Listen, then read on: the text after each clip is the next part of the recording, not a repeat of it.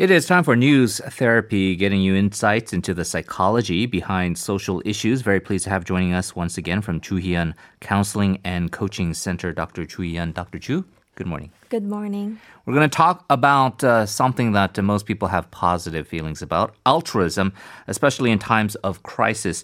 Uh, so, news coming out a week ago, there was a fire at a 33 story apartment in Ulsan, and the video and the images were very stark, just showing the devastation of that building. About 120 households and shopping units uh, in this facility. Uh, and the fire could have resulted in, in a lot of casualties, many injuries, uh, many deaths. Uh, in fact, 88 people were sent to the hospital, uh, but hundreds were evacuated, and uh, I think quite remarkably, no deaths were recorded. According to the news, uh, Dr. Chu, along with the firefighters' help, there were apparently a lot of civilians that really risked their lives helping to evacuate the building, right? Yes. So, along with the news that there was zero casualties um, despite uh, the huge fire and the high rise, um, on, um, there were um, there were zero casualties, and one of the notable things about the news was that there were not only firefighters but also civilians um, who risked their lives um, to help people, all, all everyone evacuate the buildings.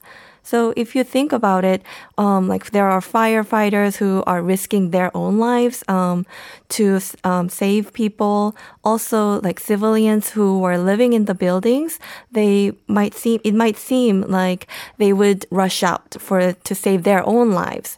But according to the witnesses report, um, people like knocked on other people's um, houses while they were moving towards the um, the emergency stairs, so that that people, all, everyone is awake um, and able to evacuate. Um, also, people let other people go first to the emergency exit, um, letting children and pregnant women um, leave first. So, um, they have their chances to live um, more than themselves. Yeah. So these kind of altruistic behaviors, um, or many cases of these altruistic behaviors, were reported during this fire. Now, when we talk about then um, altruism, uh, we often attribute firefighters as being courageous and brave in their jobs and, and do heroic acts. Uh, and certainly there, there might be a lot of firefighters who feel altruistic or are doing it for altruistic reasons, but they're also being paid. This is part of their jobs. Uh, when we're talking about ordinary citizens, certainly with no other incentive to do so, but just simply out of the goodness of their heart, uh, how would you say evolutionary theory explains altruistic behaviors? So, if you think of um, altruism um, from Darwinian point, it might seem the altruistic behavior might seem contradictory to the survival of fittest. Like, if you think about the word, then you might think like that you have to be strong, you have to be selfish to save your own lives. Uh, but altruistic behaviors put other people, uh, put your own lives mm. at risk. Um, sometimes it requires your sacrifice, so it might seem to contradict the um, o- the old concept of evolutionary theory, mm. but um, other evolutionary theories, um, such as kin selection theory, inclusive fitness theory, and reciprocal altruism, uh, support or explain this kind of altruistic behaviors. So, inclusive fitness theory or kin sele- and kin selection theory tells that people choose behaviors that increase the likelihood of their genes to survive. So it doesn't necessarily mean that you have to survive, but mm. your relatives or others can um, be survived with your thanks to your, your sacrifice. Um, so that people choose to sacrifice themselves.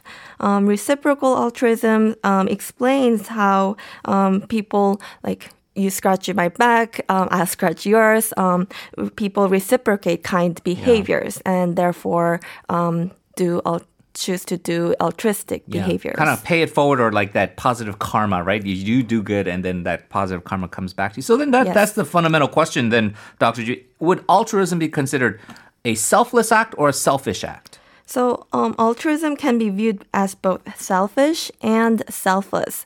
So, it seems like ourselves um, or naturally um, choose a behavior that will increase the likelihood of our own genes to survive. Um, but you know, if you think about it, it's not only our families or relatives um, that we try to help. It can be other people, complete strangers that people sacrifice themselves for. So it- it can also seem sel- be selfless, um, not only about your genes but also other people's well-being um, and life.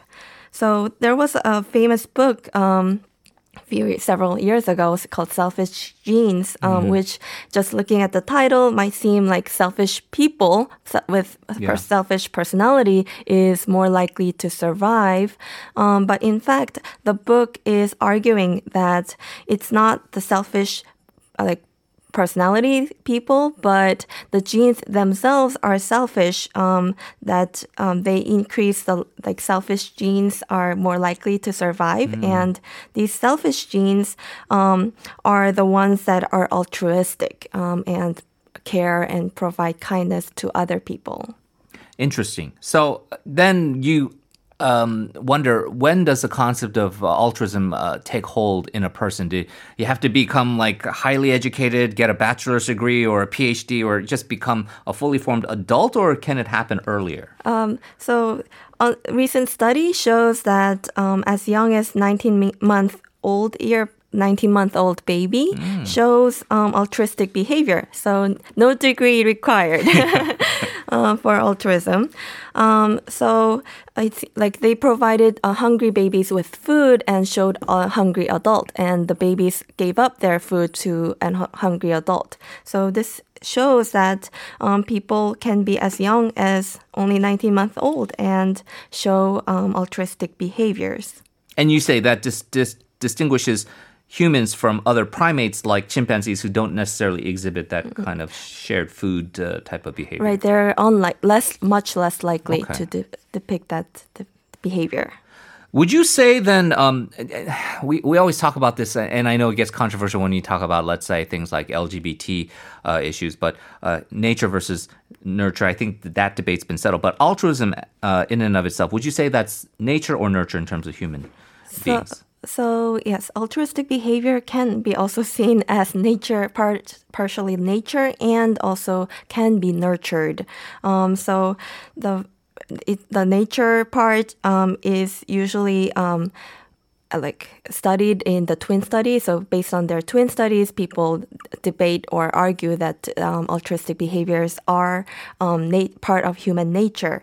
And the twin studies uh, results show that uh, monozygotic twins um, tend to help one another more frequently than um, those who are not. Um, so these study twin studies seem to show or support that um, the the evolutionary perspective of um, altruistic behaviors, and this is part of our human nature.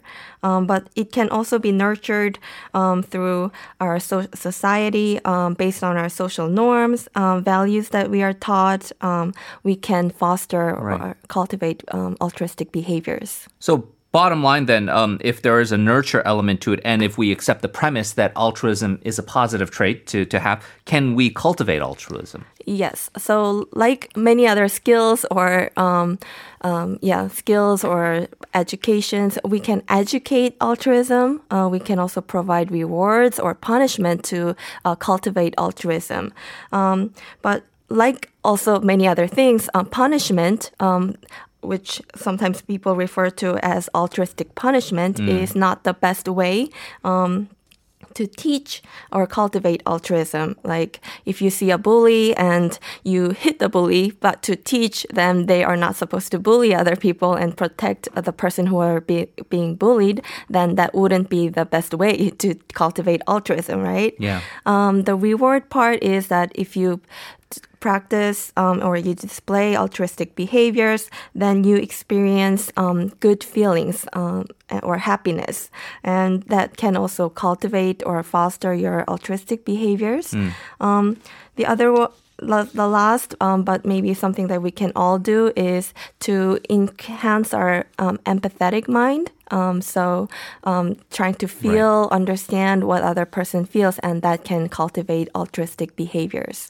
Well, I think we all feel altruistic because of the wonderful uh, psychological psychological lesson that you've given us today, uh, Dr. Chu. As always, thank you very much. Always appreciate it. Uh, Thank you. That's going to do it for our show as well. We'll see you tomorrow for another edition of This Morning. Until then, enjoy the rest of your day. This has been Henry Shin. Goodbye.